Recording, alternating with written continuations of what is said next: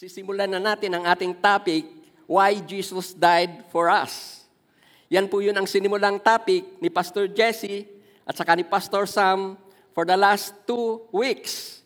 And today, Jesus died for me, ang ating titingnan, because I am so valuable to Him.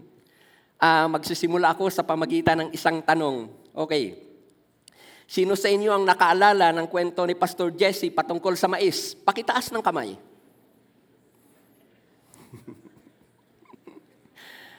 okay.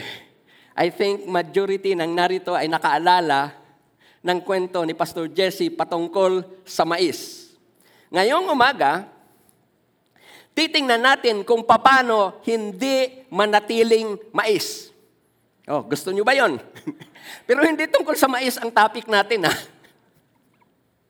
Ang reason kung bakit hindi tayo dapat manatiling mais, kasi, ito, mahal ka ni Lord. yun yun ang number one reason. Mahal tayong lahat ni Lord na narito. At ang buhay niya ay ibinigay niya sa atin, hindi para sa mais. Kaya ayaw ni Lord na manatili tayong mais. At higit sa lahat, ito ang tandaan ho ninyo, ano? Nating lahat na narito, maging kayo na nakikinig sa ngayon. Hindi ka nilikha ni Lord para maging mais. Tandaan niyo yan. Uh, maring ang iba sa inyo, lalo na kung first timer, nag-iisip kayo, ano ba yung pinag ano ba yung pinag-uusapan nilang mais? Okay, magbigay muna ako ng konting paliwanag patungkol sa kung ano ang ibig kong sabihin pagdating sa mais. Pag sinasabi ho natin na tayo ay mayroon pong mais na attitude, yun po yun yung tinatawag natin na you have a victim mentality. Biktima ka. Kaya ka nagkaganyan kasi naging ginanito ka, ginanyan ka. So, yan yan ang ibig kong sabihin. Yan din yun yung mga kaisipan na cannot afford mentality. Sino ang nakaalala ng cannot afford ni Pastor Sam? Oh, Totoo yun. Kasi, hindi Ford ang ibinigay ni Lord sa kanya, Toyota. Hindi nyo nakuha, no? yan din yan yung mga kaisipan na I can't or I am not able. Hindi ko kaya yan, kayo na lang. Hindi ko ma- maabot yung naabot ni ate. Dito na lang ako, ganito na lang ako. Yun yun ang ibig kong sabihin pagka binanggit ko yung patungkol sa mais. At katunayan, ang dami ho dito sa church na dati ay mais. Ito si Pastor Jun, hinahabol yan ng manok. Ang daming utang. Hinahabol ng inutangan niya. Kaya takbo ng takbo yan eh. Marami ho dito na kung ako itatawag ho, nakalaya sa pagiging mais. At ito ang higit sa lahat na tandaan ho ninyo, ano? Hindi ka nilikha ni Lord para maging mais. Yun yung binanggit ko kanina. At hindi ka rin nilikha ni Lord para maging manok. Oh, sino ka ngayon? Ikaw ay anak ng lumikha ng manok. Amen. Tayong lahat ay anak ng lumikha ng manok. So ang ibig sabihin yan, Huwag kang mainggit sa manok kung may partner ang manok. O, di po ba? Huwag ka rin mainggit kung may tinutuka yung manok. Kung binibigyan ni Lord ng patuka yung manok, hindi ka ba bibigyan ni Lord ng makakain? O, nakuha nyo na yung topic natin. Patungkol ngayon sa mais.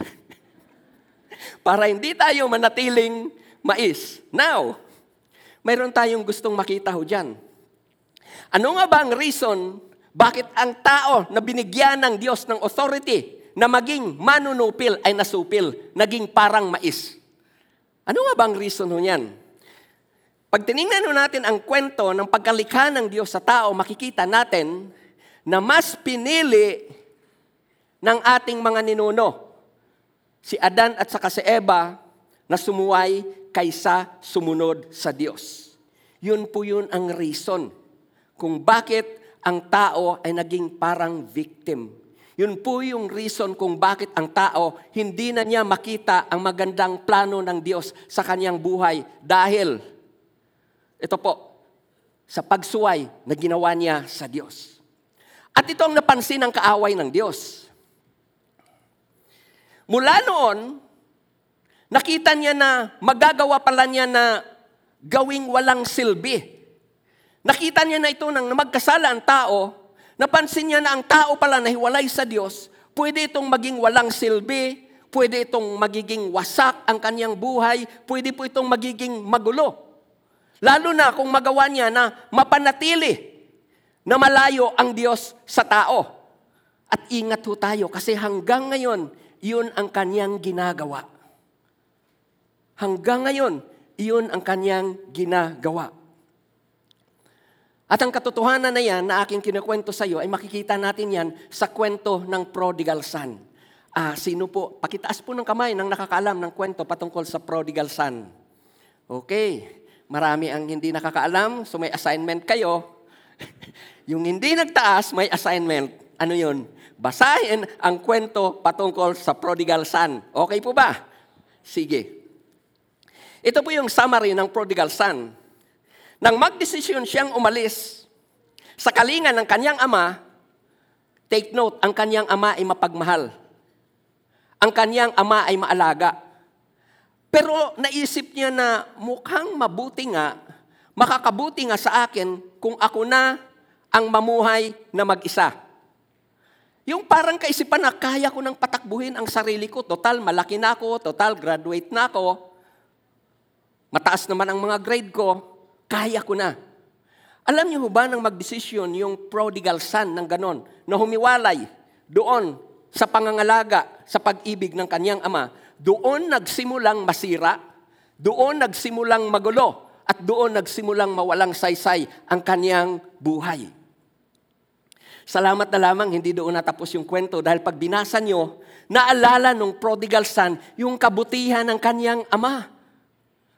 Na kahit yung mga servants nila, kinakalingan nito, hindi pinababayaan. Naalala niya yun doon sa kanyang mahirap na kalagayan.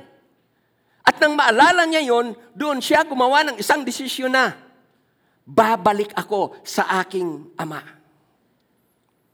At alam niyo ba ng hakbangin niya na yan, yung desisyon niya na yan, yung nasa isip niya na yan, na hindi ko pala kayang mabuhay na mag-isa. Kailangan kong bumalik sa ama, doon lamang nakita natin na muli na ayos ang kanyang buhay. Diyan makikita ho natin na ang natatanging paraan, ang tiyak na paraan para umayos muli ang buhay mo kung iyan ay sira, kung iyan ay nawasak, kung iyon ay nawalang saysay, ay maunawaan mo na sa kabila ng nangyari sa iyo, ano man ang nangyari sa buhay mo, mula nang ikaw ay lumayo sa Diyos, ito ang pakatandaan ninyo, na natiling mahal ka ng Diyos. Yun po yun ang reason kung bakit laging narinig natin sa ating senior pastor, malimutan mo na ang lahat. Huwag mo lang kalimutan na mahal ka ng Diyos. At tungkol sa pag-ibig ng Diyos, ang topic natin ngayong umaga. Why Jesus died for me? It is because I'm not just loved by God. I'm so valuable to God. Yan yun ang topic natin. He died for me because I'm valuable. Kung mapapansin ninyo, ang isa sa ginagawa ng kaaway para ang tao ay manatiling malayo sa Diyos, ito kailangang i-distort niya ang image ng Diyos sa atin. Lalo na yung kanyang pag-ibig. Ito ang reason kaya lagi nating maririnig ang mga ganitong hinanaing. Maririnig nyo ito sa mga Christians. Don't say na dahil Christian ka na, ay hindi natin marinig ito. Kung minsan, baka sa, sa atin nga mo mismo, ni isa sa inyo na nakaupo dyan sa ngayon. Baka isa nga yan sa mga workers dito, baka isa nga ito sa mga staff. Tingnan nyo ang mga hinanaing na ito. Kung mahal ako ng Diyos, yun yun lagi ang ano eh, yun yun lagi ang kanyang nasa isip eh. Kung mahal ako ng Diyos, bakit kinuha si tatay? Yung tanging inaasahan namin. Paano na ang pag-aaral ko? Saan kami kukuha ngayon ng makakain? Tingnan niyo yun ano, Christian yun. Ito pa ho, ang tagal na niyang pinagpipray na magkaroon ng anak. Nangyari ito sa amin mismo, yung panganay namin na anak,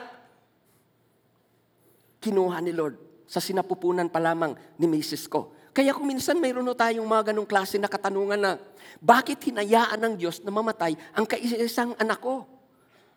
At ito pa ho, bakit ngayon pa nawala ng trabaho ang asawa ko? Lalo nang mag enroll pa naman si ate, mag enroll pa naman ang bunso ko. Nakita niyo po yun ganon? Pag mayroong nangyaring hindi maganda, nagkakaroon ng question, mahal ba talaga ako ng Lord? At ang tanging paraan, ito ang gusto ko na makita ninyo, ang tanging paraan para manatiling matatag ang ating pagtitiwala sa Diyos. Ito, ay kung maliwanag sa atin na sa kabila ng mga pangyayari na ating nararasan presently, ito, ay unawa mo, makakapanatili ka lang na maging matatag sa pananampalataya kung alam mo na mahal ka pa rin ng Diyos, na nanatiling tapat ang Diyos sa iyo sa kabila ng at kailanman, kahit ganun na ang nangyari sa iyo, hindi niya hinangad, ng, hindi siya naghangad, I mean, ng mga bagay na ikakasama mo. Kahit ganyan ang nangyari, kailangan maging maliwanag sa atin ho yun. Ito po. Upang lalo ho ninyong ma-appreciate ang pag-ibig ni Lord sa atin, tingnan ho natin ngayon yung reason kung bakit mahal tayo ng Diyos. From the Bible. Yan ang ating titingnan ngayon. Kasi ang tinitingnan natin about the love of God, kaya ang pinakamaganda dyan, titingnan ho natin mula mismo sa sulat ng Diyos, sa Bible. Sulat ng Diyos para sa atin, ang reason why God loves us so much. Number one, ito, because that's who our God is. Ang ibig sabihin nun yan, kaya tayo mahal ng Diyos kasi nature na ng Diyos ang magmahal. Parang ano yan eh, yung magaganda, eh ano ngayon, maganda ako. Yung mga pogi, ano ngayon, pogi ako. Nature. Pag sinabi mo na nature, wala kang magagawa doon. Ganun na siya talaga. Pag kuripot nga, nature na niya yun. Ano, magagawa mo dyan? Yun yun ang ibig sabihin, nature, ganun na siya talaga. At sinasabi sa Bible, ay ito, ito ang nature ng ating Diyos. Sa 1 John chapter 4, verse 8, He who does not love does not know God. Ang reason nun yan, ang Diyos daw natin ay Diyos ng pag-ibig. Our God is love. So diyan makikita natin mula sa verse na yan, nature na ni Lord na mahalin ka, maging sino ka man. Nature na na mahalin ni Lord, ano man ang nangyari sa'yo. Nature na na mahalin ka ni Lord, kahit na ikaw ay lumalayo pa sa Kanya. That's the truth from the Bible. He who does not love does not know God, for God is love. Alam niyo ho, ang karakter na yan ng Diyos ang makikita natin na kung pag-aaralan nating mabuti yung downfall of man, lalo na sa ating kapanahonan, makikita ho natin na dahil mahal ho tayo ng Diyos, hindi siya papayag na ang tao ay manatiling hiwalay sa Kanya. Kung ang isang tao ay mahal mo, hindi ka papayag na mananatili siya sa ganong sitwasyon na pangit na naranasan niya. Right? Mahal mo siya eh. Nature mo yun eh. And that's the nature of God, mapagmahal. Kaya mula pa noon ang magkasala, ang ating mga ninuno, gumawa na siya kaagad, sinabi na niya kaagad in advance na yung Diablo na gumawa ng paraan para yung mahal ko, tao, ay mapahiwalay sa akin, darating ang panahon, dudurugin ko yan. Kasi hindi siya papayag na ang tao ay manatiling malayo sa kanya eh. So kailangan niyang gumawa. Kasi nature ho yan ng pag-ibig eh. Na yung tao na mahal mo, hindi ka papayag na manatiling malayo sa iyo. That's who our God is. Kaya sa Genesis chapter 3 verse 15, noon pa, sinabi na ng Diyos na, I will put enmity between you and the woman, and between your seed and her seed. At sa ating kapanahonan ngayon, unawaho natin na yung her seed na yan, si Jesus ho yan. And Christ shall bruise your head. Dudurugin yung ulo. Well, pag pinalawak ko natin yan, sino ba ang head ng enemy of God. Kasi oh, hindi lang naman yan yung tinutukoy doon, ahas eh. Si Satanas. At ang sabi ko dyan, dudurugin ko. Alam niyo ba na ang best and most effective way para mapatay mo yung enemy is to bruise, yung durugin mo ang ulo nun? That's the best para gawin mo siyang wala nang silbi, wala nang magawa sa'yo. And that's exactly what Christ did. Dahil ikaw ang gumawa ng paraan para yung mahal ko ay mapalayo sa akin on the time, on the appointed time, your head. I will bruise it through Jesus Christ. Kaya kung mapapansin ninyo, the greatest expression of God's love is Jesus. He's the greatest expression of God's love. Mas makita ho natin yan dito sa Isaiah chapter 49 verse 15. Yung truth na yan about our Father. Sabi diyan, malilimot ba ng ina ang kanyang pasusuhin? At hindi maawa sa anak na kanyang sinapupunan? Oo.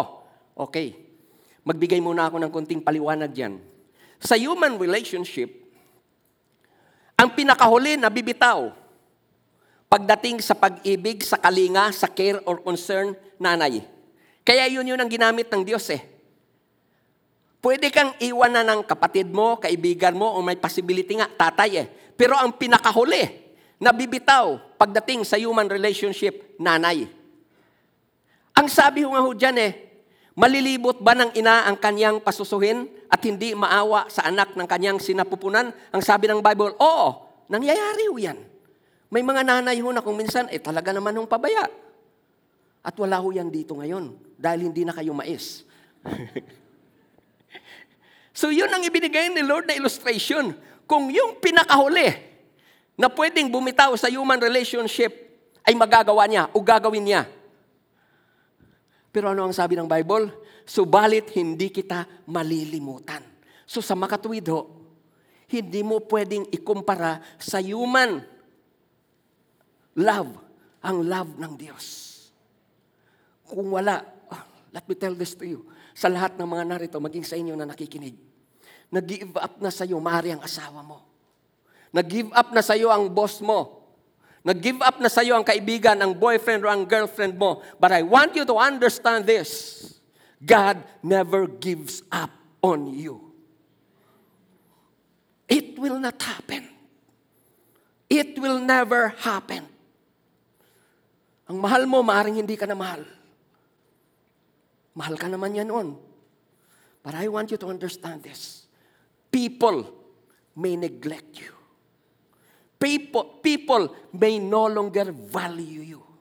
People may never consider you. But you will always be considered by God. You will never be neglected by God. It is because you are so valuable to Him. Palakpakan nun natin si Lord.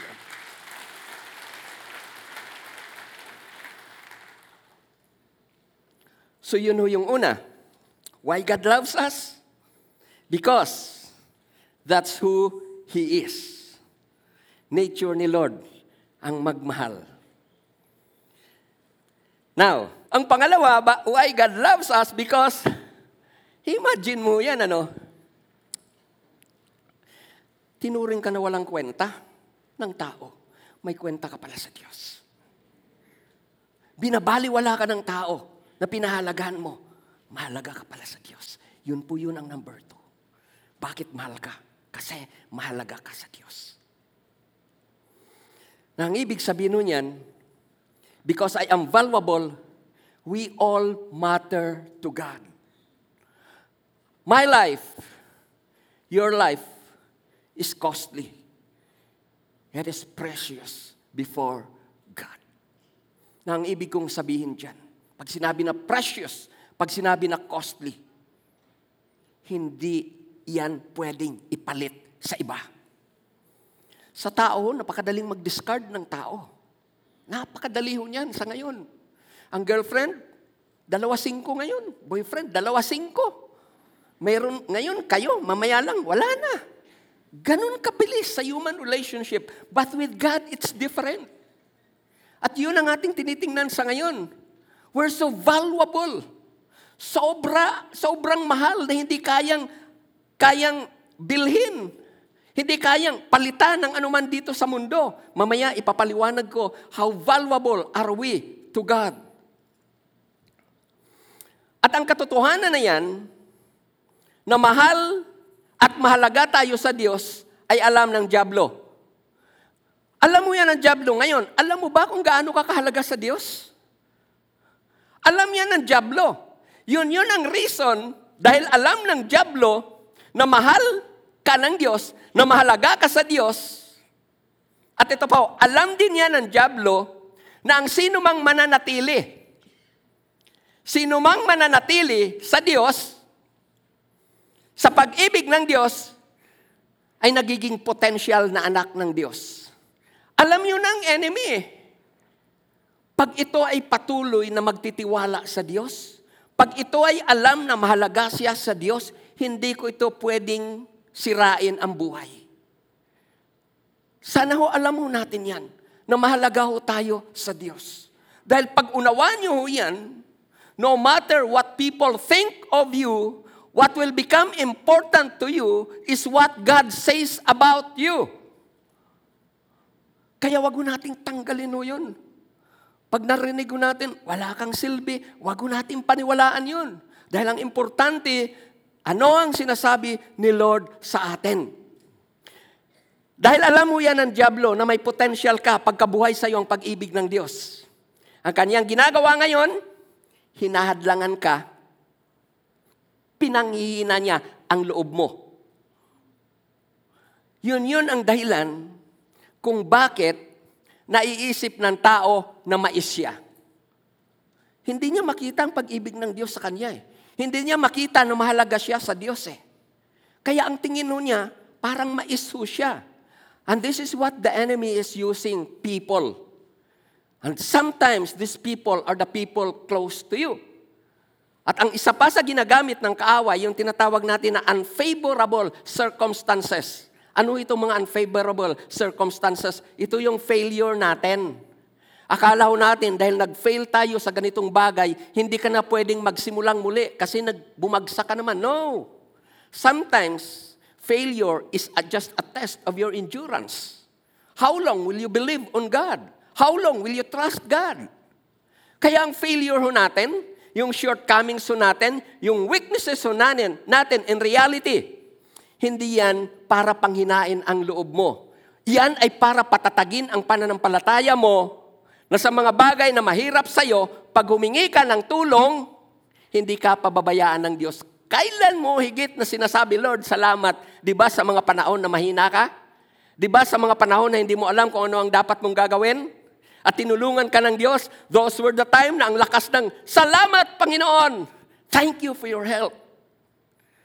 So yan po yun ang ginagawa ng kaaway. He uses people and unfavorable circumstances. At sabi ko sa inyo, maging yung mga tao na malapit sa atin, maaring gamitin ito na agent ng, ni Satanas para gawin ang kanyang gusto na panghinain ang loob mo. Ito, pansinin niyo ito. Baka hindi niyo ito napapansin. Mahal ka ng, halimbawa, ikaw ito ano, kapatid mo. Nagpapaturo ka sa, halimbawa, math or science. Yung kapatid mo, gusto naman talaga na maging matalino ka eh. Sa kagustuhan ng kapatid mo na maging matalino ka, pag makita lang na may mababa kang grade, minsan ang narinig natin ay, ang bobo o ang hina mo talaga. Pero ang purpose niya talaga eh, gusto ka lang naman niya tala- talaga tulungan na maging matalino eh. And unknowingly, nagagamit ho yun ng kaaway para panghinain ang loob natin. Dahil sinabi ni ate, bobo talaga ako. Sinabi, narinig, na, narinig ko sa teacher ko, mahina talaga ako. But their purpose is this, para i-encourage ka sa pag-aaral. You see kung paano ginagamit ng kaaway yung mga tao na malapit sa atin. Ito pa ho, sa kagustuhan ng tatay at ng nanay mo na maging masipag ka. Ito, dahil lang may naiwan o may nakaligtaan ka, ano ang marinig natin? Tamad ka talaga. Pero ang purpose nila, para sumipag ka. Wrong choice of words minsan. Ito, sa kagustuhan ng asawa mo na magbago ka na talaga. Kasi humingi ka naman ng sorry eh. Kaso lang, nakitaan ka ng kunti na lang na pagkakamali. Kung dati eh whole day ka na wala, ngayon eh baka isang oras na lang, tapos marinig mo eh, saan ka na naman galing? Wala ka na talagang pag-asang tumino pa. Imagine mo yun ano? Pero ang gusto naman ho talaga ng asawa mo, matulungan ka para magbago. Kaso lang, itong ating tinitingnan, gusto ko rin nabigyan ho natin ito ng balanse, ano? Kasi ang iba kasi, sobra naman ho talagang balat sibuyas o talagang maramdamin. Ito, pansinin nyo ito, napagsabihan lang na, ito, ang taba mo, halimbawa, no? Wala akong tinitingnan. halimbawa, ang taba mo, agad ang nasa isip, ano ang nasa isip nung nakarinig niyan minsan? Matakaw daw siya. Napagsabihan lang na mataba, eh hindi naman yun ang point nung nagsasabi eh. May problema siya kasi sobra talaga na maramdamin. Balat sibuyas. O ito pa ho. Napagsabihan lang na hindi bagay sa kanya ang damit na suot niya, ang nasa isip na kagad, ano, pangit na daw siya. Tingnan po ninyo yun, ano. Ito pa ho. Napagsabihan ng boss ng kupad kumilos. Ano ho? Ang nasa isip po niya, palpak ang trabaho niya. Magkaiba ho yun. Nakuha niyo po yung point, ang mga point ko dito sa aking binibigay na mga illustrations? Now, ito ang tandaan ninyo. Irregardless kung minimin nila talaga o nami-misunderstood lang natin ang sinabi nila, ang mas mahalaga sa lahat ay maging maliwanag sa atin kung sino talaga tayo sa harapan ng Diyos.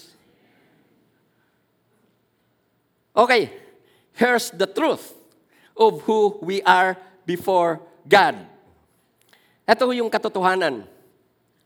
No matter who you are, no matter what happened to you, no matter how bad you have been, how inferior you are to others, how unacceptable you are to people, and people are already considering you so useless. Ang good news ay ito ho. God still loves you. And your life matters to Him. Napahalaga ho na maging maliwanag sa atin ho yun. At ito, gusto ko na bigyan tayo ng kaunawaan kung gaano nga po ba talaga tayo kaimportante sa Diyos. Alam nyo ba na ang kahalagahan ho natin sa Diyos ay makikita, no na, makikita na natin ito kagad doon pa lamang habang tayo ay ginagawa ni nanay at saka ni tatay, nasa sinapupunan lamang tayo ng ating mga magulang. Ito po, may magandang verse dyan, itong Psalms 139 verse 14. Sabi dyan, no ang tao na to ay mabuhay. Sabi niya, I will praise you for I am. Ilagay mo ang pangalan mo dyan. Ricky was fearfully and wonderfully made. Yung I am na yan, pwede mong ilagay ho yan dyan. Alam niyo po ba kung ano ang ibig sabihin ng fearfully? Yun o yung nasa isip ng, ng Lord na, hindi ako dapat magkamali dito. Yun yun yung sinasabi na, kaya ho, eto, ingat na ingat. Hindi ako dapat magkamali dito. Kailangan maging ayos ito. Kailangan maging perfect ito. In reality ho, yung first creation, nung wala pa ho yung sin, perfect naman ho talaga ang tao. Spirit, soul, and body. His mind, his emotion, perfect naman ho talaga yun eh. Yun yun ang ibig sabihin na, I am fearfully. Ano, alam niyo kung ano yung ang ibig sabihin ng wonderfully? Napaka-delicate to. Tiningnan niyo ng mabuti kung ano ang kakalabasan dito sa harapan natin, ano ang kakalabasan ng mataho natin. That's how detailed we have been made by God. Yung para yung kaisipan na, sa gawa ko na ito, hindi ako dapat magkamali. Kaya yun yun yung, ang, ang sabi niya, I am fearfully and wonderfully made. Okay, wala naman akong pinatutungkulan dito, ano? Kung bakit parang pag tininan ka, nakakatakot ang mukha mo, it is because of sin, hindi ho yan dahil sa Diyos. Eh wala naman ako nakikita dito na nakakatakot ang mukha. Kasi ho, we are fearfully and wonderfully made by God. Ibig sabihin yan, perfect ang pagkagawa sa'yo. Mula pa ng isilang tayo sa sanlibutan, perfect ho yung plano ng Diyos sa'yo. Perfect kung ano ang plano niya a year ago. A year, mula ka ng isilang. Pag nag-college ka, pag nag-asawa ka, perfect ho yung plano ng Diyos para sa'yo. Perfect din kung saan ka titira. Perfect ho yun lahat. So, I will praise you for I am fearfully and wonderfully made. Sabi niya, marvelous. Ano alam mo ibig sabihin ng marvelous? Pagka pumupunta ho kayo sa mga halimbawa, graduation right? Di po ba yung guest speaker doon eh, ano ang sabi pag pinakilala? To our distinguished. Ang ibig sabihin yun, iba siya kaysa nandoon. May purpose siya, kaya ho siya to our distinguished speaker. Alam niyo ba na yun ang tingin ng Diyos sa atin? Distinguished tayo. Mayroon kang kakaiba na gagampanan kaysa karaniwan. Yun yun ang ibig sabihin ng distinguished. Alam niyo, pag naunawaan natin kung paano talaga tayo ginawa ng Diyos, oh Lord, walang dahilan bakit ako eh lalayo sa'yo. Walang dahilan bakit panghinaan ako ng loob. Hindi mo lang ako mahal. Mahalaga pala talaga ako sa'yo. Sabi ko dyan, marvelous are your works and that my soul knows very well. Alam niyo, pag tinignan ho natin, pagka yung mind ho natin ay i-focus ho natin sa goodness ng God, kung paano niya tayo binibless, hindi maari na hindi mo yan mapansin. Tiyak, kitang-kita mo kung paano iniingatan ng Diyos ang mga anak mo. Tiyak, kitang-kita mo yan kung paano pinagpapala ni Lord ang business mo. Tiyak, kitang-kita mo yan kung paano ka pinopromote ni Lord sa trabaho. Tiyak, kitang-kita mo yan kung paano inaayos ng Diyos ang mga problema mo. Ang reason nun yan, we are fearfully and wonderfully made by God. Oh, praise God. Diyan makikita natin that man was created perfectly by God with highest quality. Di kalidad ka. Ikaw na pinagsasabihan na walang silbi, di kalidad ka sa harapan ng Diyos. Ikaw na nakakarinig na bobo, sobrang mahalaga ka sa Diyos. Ikaw na hindi pinapansin kasi parang wala kang magagawang contribution sa harapan ng Diyos. Maganda ang plano niya sa iyo. I know that God is speaking to some of you now. Thank you, Lord. Thank you, Holy Spirit.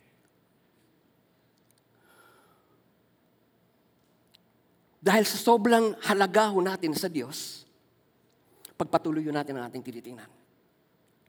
Yun yun ang reason, yung sobrang valuable, hindi mapantayan. Kaya ang ginamit na pantubos sa atin ng Diyos ay isa ring bagay na hindi kayang tapatan pag ang pag-uusapan ay mga bagay dito sa sanlibutan. Alam niyo saan ka man pumunta ho dito? Kung ang Diyos ay hindi gumawa ng paraan, hindi ka matutubos sa iyong kasalanan. If Christ did not come to reach you because you are so valuable to Him, you will never experience salvation. Kaya ho ang ginamit ng Diyos na pantubos, galing sa langit. Kasi wala ho dito. Hindi mo yan makikita dito sa sanlibutan. Ang pwedeng ipantubos sa buhay mo na napakahalaga sa Diyos. Sa Psalms 49 verse 8. Tingnan niyo ito. Ang bayad sa kanyang buhay ay halagang sakdal taas. Ano ko bang ibig sabihin ng halagang sakdal taas? So, hindi mo yan maabot. O ang taas, darating mo yung nakita mo na mataas. Alam nyo ba na may taas ulit yun? Narating mo man yung makita mo na pinakamataas. Oh, nandoon ako sa Saturn. Mayroon pa rin mas mataas doon. Kaya ang sabi diyan, ang bayad sa kanyang buhay ay halagang sakdal taas.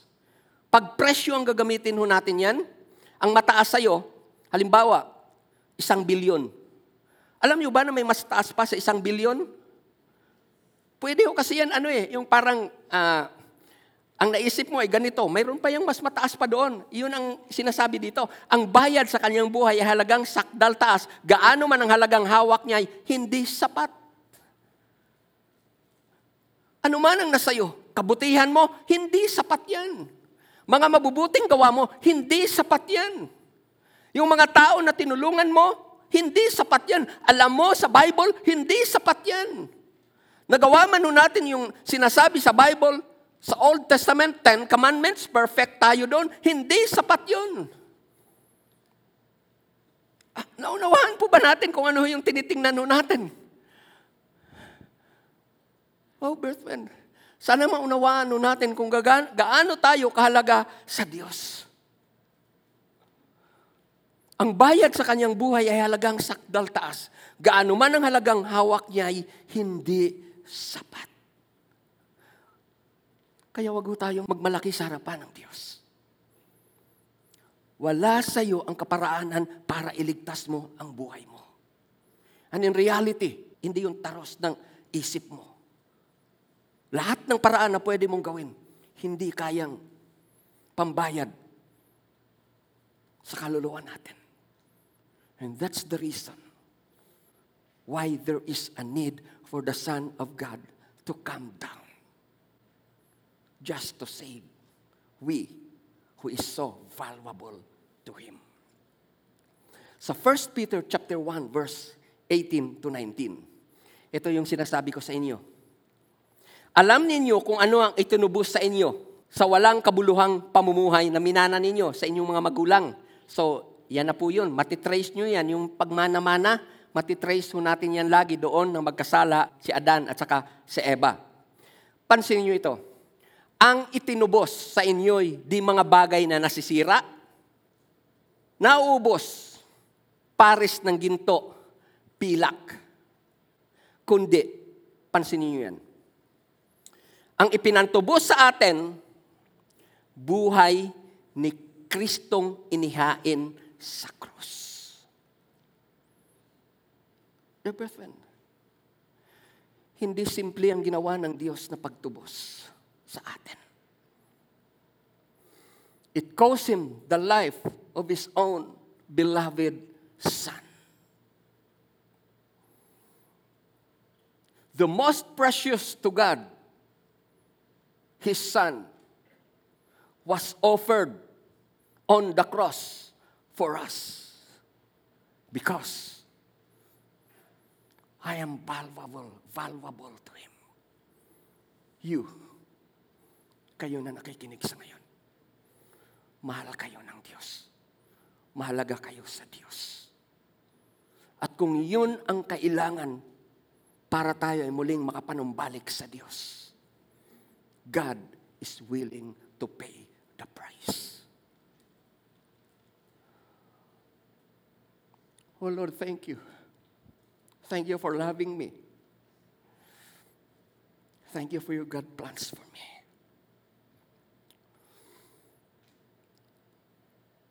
Ito po. Sa ating lahat na narito sa ngayon at kumikilala sa Panginoong Yesus na Diyos at tagapagligtas ng ating mga buhay, anuman ang kalagayan mo ngayon, I will tell you kung ano ang tunay na katayuan mo sa harapan ng Diyos. Yan ang titingnan natin sa ngayon. Kung gaano ka, hindi pa ho tayo tapos doon sa kung gaano tayo kahalaga sa Diyos. At ang part na ito, ay hayaan yung ipaliwanag ko ito sa pamamagitan ng ganitong illustration. Yan po ay polo shirt. Okay, may isa pa hong illustration ho dyan. Yung gitara na yan, ng pangit, tingnan, versus dito. Now, ni-research namin yan.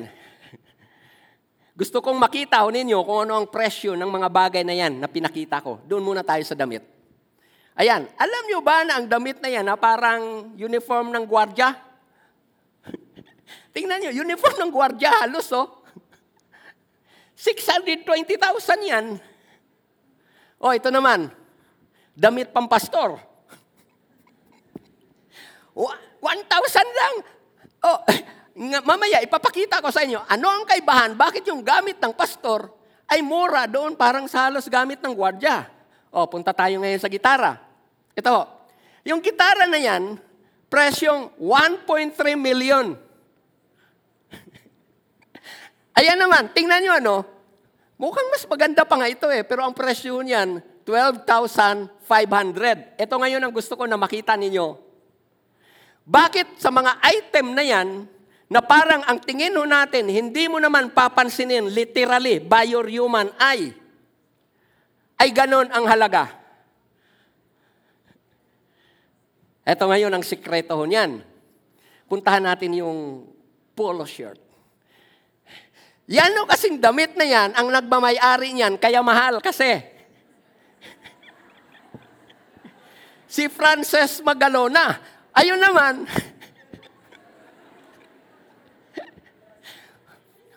pwede niyong hiramin yan. okay, punta tayo sa gitara. Ayan, yan namang gitara na yan, pagmamayari ho yan ng eraser heads na binili ng parokya ni Edgar. Yan, yung gitara na yan, ang pangit. O ito naman. Pero pag tinignan nyo, mas maganda pa yan. Ito ngayon ang gusto ko na makita ninyo dito sa pinakita kong illustration. Makikita natin dyan sa pinakita kong illustration sa inyo na ang halaga pala ng isang bagay ay nakadepende sa kung sino ang nagmamayari dito. Okay, establish ba natin yon? Okay, now, i-apply natin yan, ang principle na yan, sa atin, sa buhay mo. Ito ngayon ang tanong. Sino ba ang nagmamayari sa'yo? Pag boyfriend o girlfriend mo, kawawa ka. Now, ito ang tanong na gusto ko na masagot natin sa ngayon. Sino ang nagmamayari sa atin? Lalo na kung ikaw ay kumilala na kay Jesus bilang sariling Panginoon at nakapagligtas ng iyong buhay. Ang sabi sa 1 John chapter 4 verse 4, You are of God. Ilagay mo ang pangalan dyan. Ricky is of God. Ang nagmamayari sa'yo ay Diyos. Yun yun ang reason kung bakit ang halaga mo ay hindi kayang tumbasan ng anumang bagay na narito sa mundo. Dahil ang nagmamayari in reality sa atin na kumilala kay Jesus bilang sariling Panginoon ay ang Diyos mismo. Si Lord mismo. Now, para mas lalo nating hangaan yung love ni Lord sa atin, let me show you from the Bible how God regards you and trusts you as His Son. At para makuha po ninyo itong point ko, ang ibibigay ko sa inyo na illustration ay isang anak ng Diyos na nagkasala.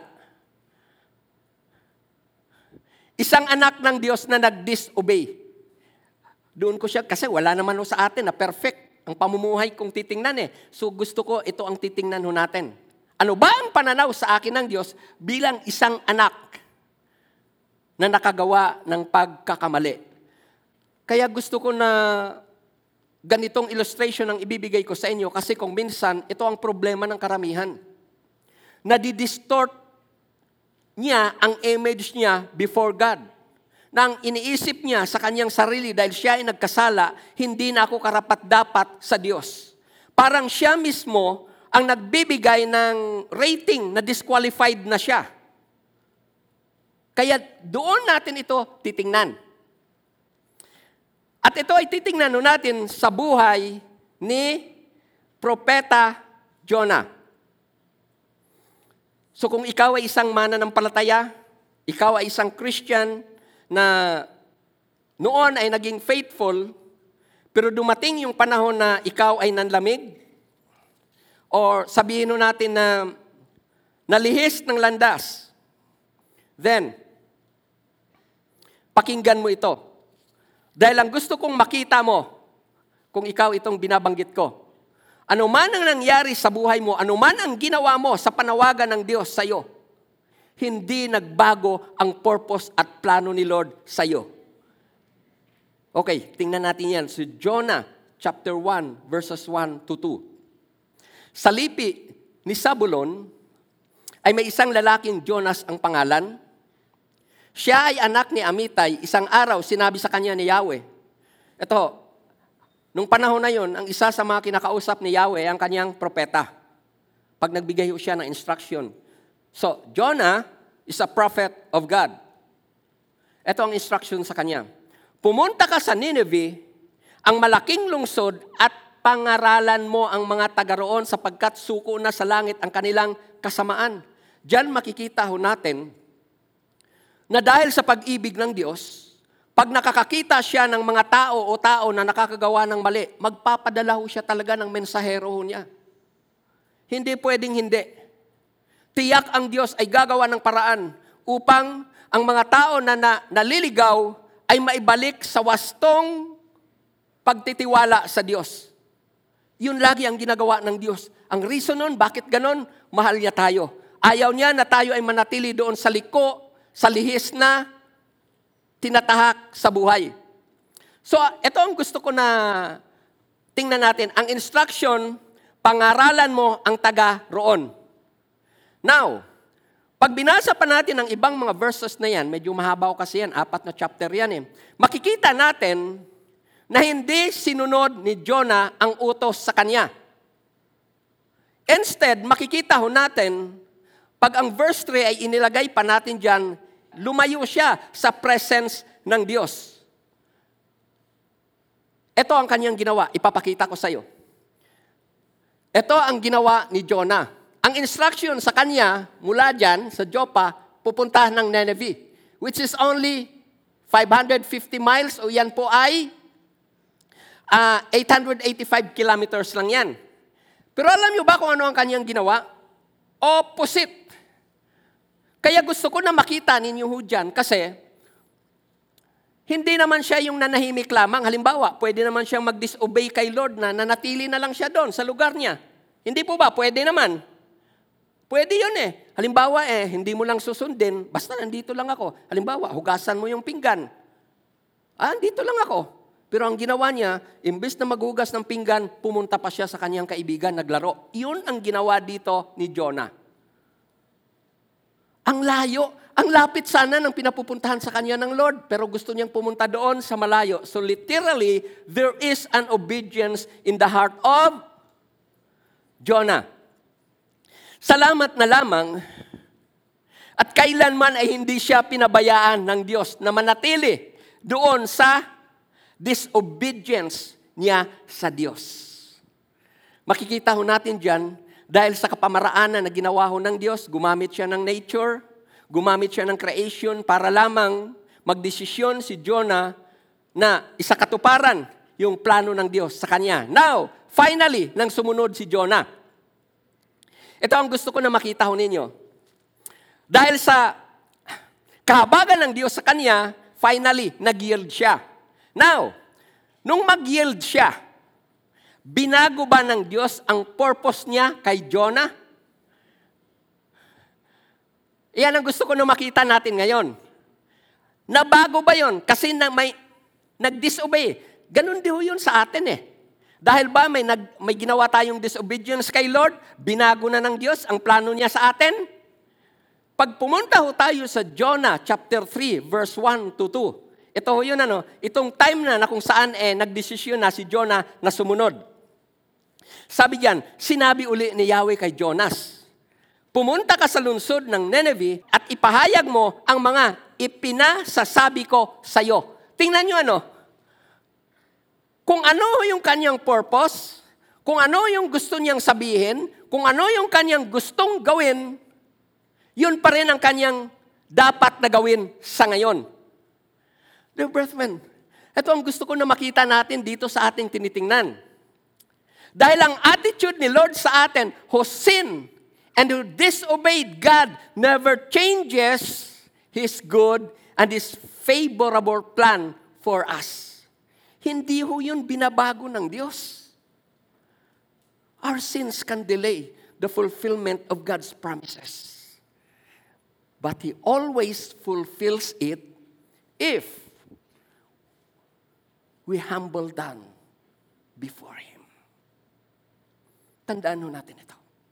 There could be a delay because of disobedience. Willful disobedience. But if you will humble before God, God will see to it that He will accomplish, He will do what He promised to you before. Diyan palang kitang-kita ho natin eh, gaano ho tayo kamahal, gaano kahalaga ang purpose ni Lord sa buhay mo. Mahalaga ho tayo. Kaya yun pong reason kung bakit eh, God will keep on reminding you. Imagine mo, pag tiningnan mo yung buhay na yan, ano, sinusundan. Ang lumalayo, sinusundan ng Diyos para lamang ibalik. At ilan mo sa atin ang nakaranas ng ganon? Salamat na lamang, hindi tayo pinabayaan ng Diyos doon sa panahon na tayo ay lumalayo sa Kanya. Now, how can we conclude this message of ours about how valuable are we to God? Why did Jesus died for us? Yung sabi ni Pastor Jesse, because He loves me. At ang ating tiningnan sa ngayon, Jesus died for me because I am so valuable. At ito ang huwag nating kalimutan. Ang kahalagahan natin, dahil tayo ay mahalaga sa harapan ng Diyos, gusto niya, pagdating ng panahon, kung saan naroon siya, naroon din tayo. He wants me. He wants you to be with Him in heaven.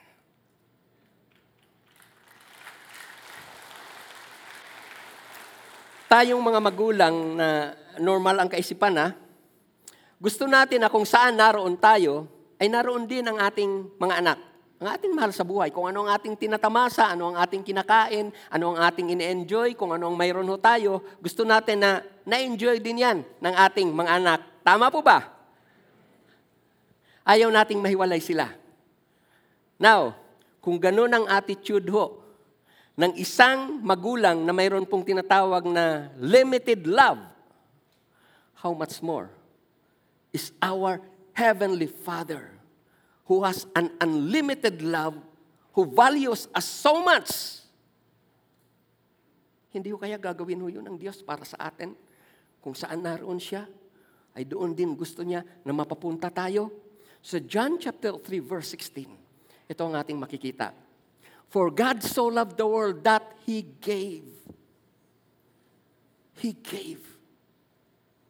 His only begotten Son, that whosoever believes in Him should not perish, but have everlasting life. At ang binabanggit ko dyan na everlasting life, it is a life spent in eternity where Christ Jesus is there also. Sino ang gusto doon? Hindi ko naman sasabihin na ngayon. Sino ang gusto doon? Kayo talaga. Ang sabi diyan, for God so loved the world.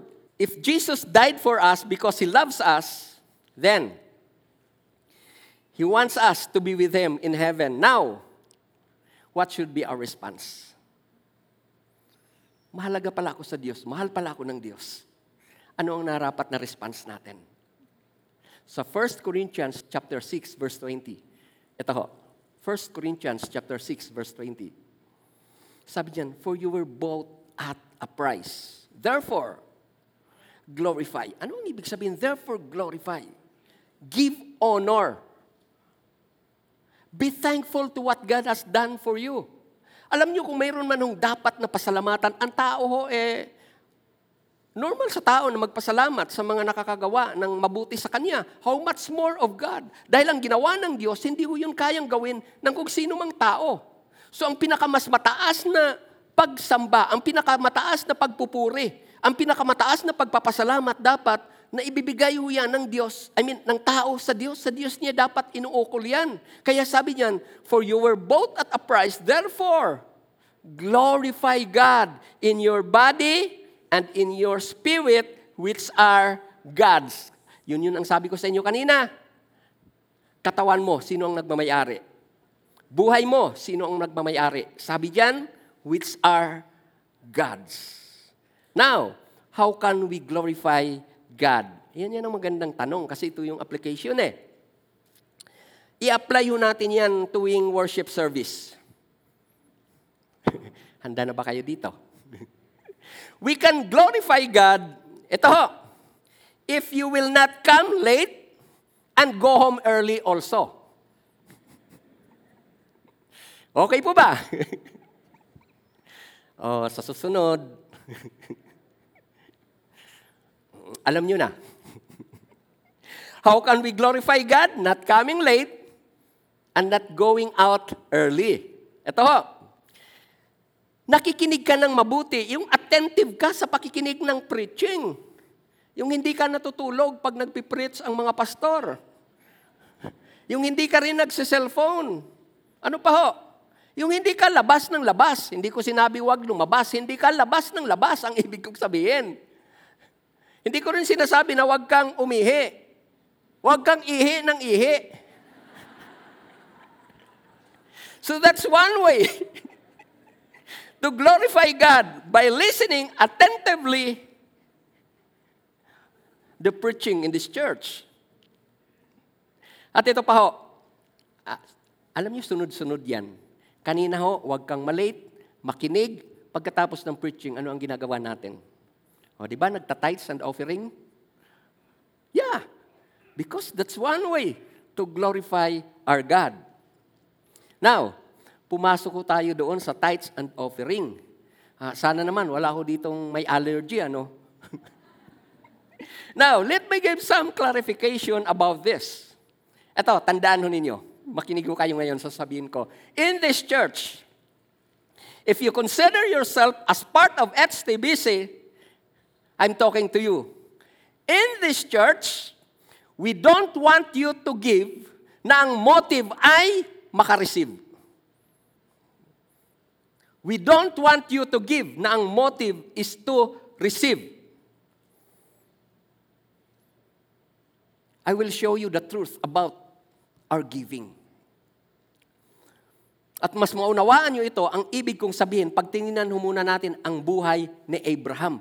Paano ba natanggap ni Abraham yung mga blessings ni Lord sa kanya?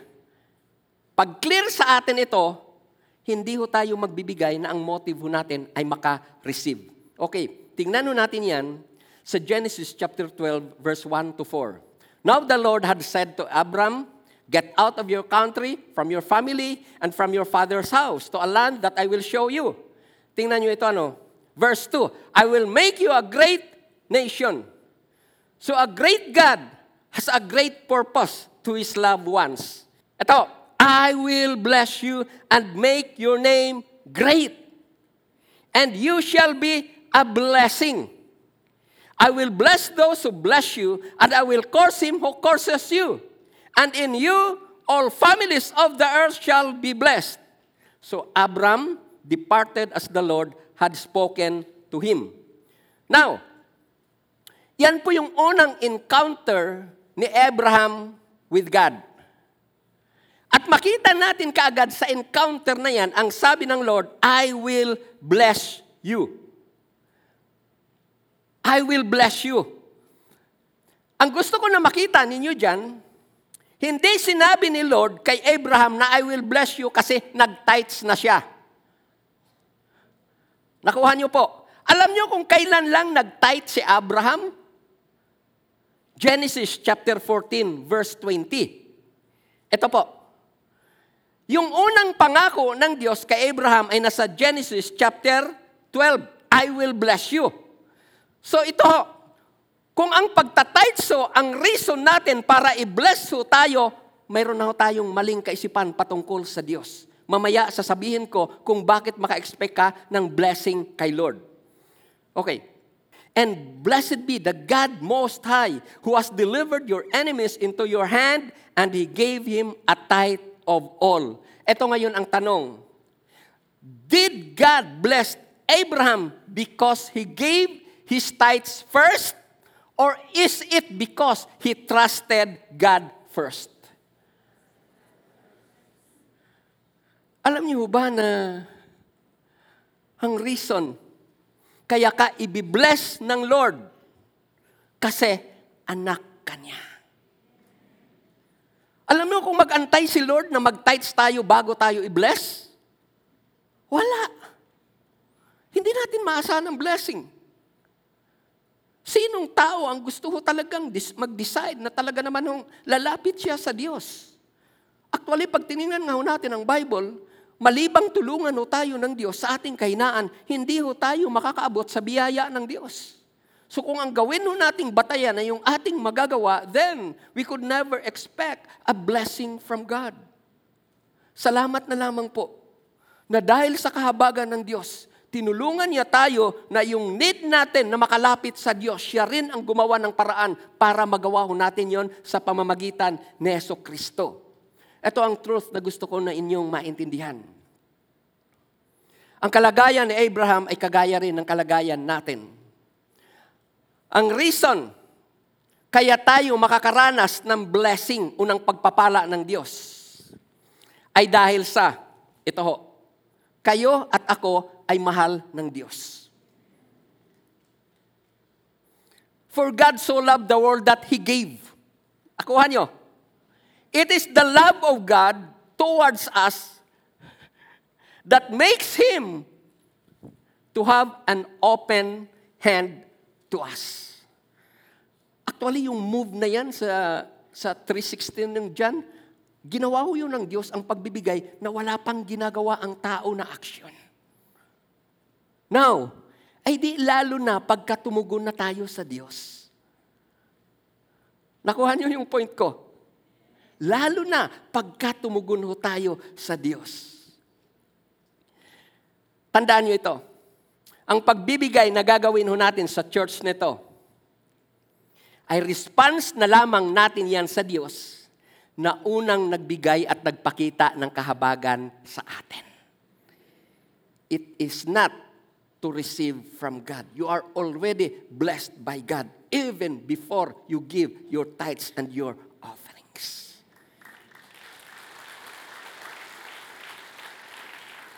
At kung tayo man ay nakapagbibigay sa Diyos,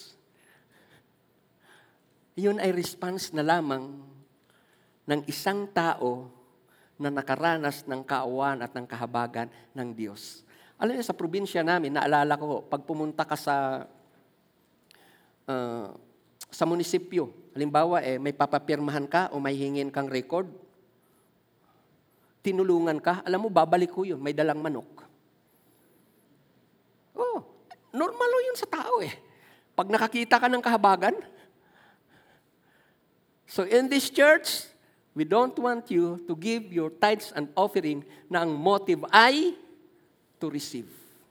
Kundi, kaya tayo magbibigay. Kasi response na lamang natin yan sa kahabagan ng Diyos na ipinakita sa atin. Now, we've been talking about tithes and offering. Baka ang iba sa inyo ay malungkot kasi walang maibibigay sa ngayon. Your brethren, huwag kang malungkot kung wala kang maibibigay sa ngayon. Hindi yan ang mas mahalaga sa Diyos ngayon. Ang mas mahalaga sa Diyos ngayon ay ang ialay mo, magdesisyon ka na ang buhay mo ay ilagak mo sa Diyos mismo. Your life is more important to your tithes. Your life is more important to your giving. And if you will decide right now to give your life to God, your life will find its purpose once again. And this time, it's with the guidance of God. But we have to make a decision right now. We have to come to God. And one of the way to do it is a simple prayer. Let's come to God and pray right now. Lalo na sa mga first-timer na narito. Huwag mong gaanong isipin na may kukunin ka para makapagbigay kay Lord. Ang desisyonan mo ngayon, yung buhay mo, yung pagkatao mo, yun ang ialay mo sa Diyos. Yun ang ibigay mo sa Diyos ngayon. At tinitiyak ko sa iyo, ang gagawin ng Diyos sa iyo ay isang bagay na hindi mo pa maaring makita sa ngayon. More, I mean more, ang pwedeng gawin ng Diyos sa iyo. Sundan niyo ang maikling panalangin na ito. Panginoong Diyos, narito ako, lumalapit sa iyo. Salamat, Lord, sa pagpapaunawa mo ng iyong pag-ibig sa akin. Panginoong Diyos, narito ako sa iyong harapan. Gumagawa ng isang desisyon. Kinikilala kita, Panginoong Isus, bilang Panginoon, Diyos, at tagapagligtas ng aking buhay. Panginoon, anuman ang nagawang pagkakasala ko mula pa noon, patawarin ninyo ako. Sa oras na ito, gusto kong magbagong buhay. Narito ako, Lord, gamitin mo ako para sa kapurihan mo. Salamat sa kaligtasan, salamat sa buhay na walang hanggan, na makakamtan ko mula ngayon dahil kay Jesus na aking tagapagligtas. Thank you, Father, in Jesus' name. Amen. Father, pagkatapos po, Lord, ng gawain na to, ang mga anak mo, Lord, uuwi sa kanila pong mga bahay. Father, I know that life outside could become troublesome. Pero bilang mga anak mo po, Lord, na naglagak ng tiwala sa iyo, ingatan mo ang mga anak mo, Lord, na humingi ng tulong sa iyo. Ilayo po ninyo sila, Lord, sa kasamaan na pinaplano ng kaaway. And in Jesus' name, Lord, by faith, I apply your blood upon everyone who is here. Maging sa kanila, Lord, na nakikinig ng preaching na ito sa ngayon, I also lift them up unto you, my God. Let your guidance be upon them. Let your protection be upon them, my dear Father. And most of all, let the empowerment that the Holy Spirit could do to our lives be experienced by everyone. Sa lahat ng mga narito, tanggapin niyo ang mga pagpapalang ito. Father, I lift everyone unto you, and I call unto you, my Father, in Jesus' name. Bless these people. Guide these people, Lord. Let thy ways be shown to these people and give them understanding of thy ways, my God. Salamat, Lord. I open the heavenless in Jesus' name for blessings, for guidance to be poured. Let it rain upon them in Jesus' name. Amen.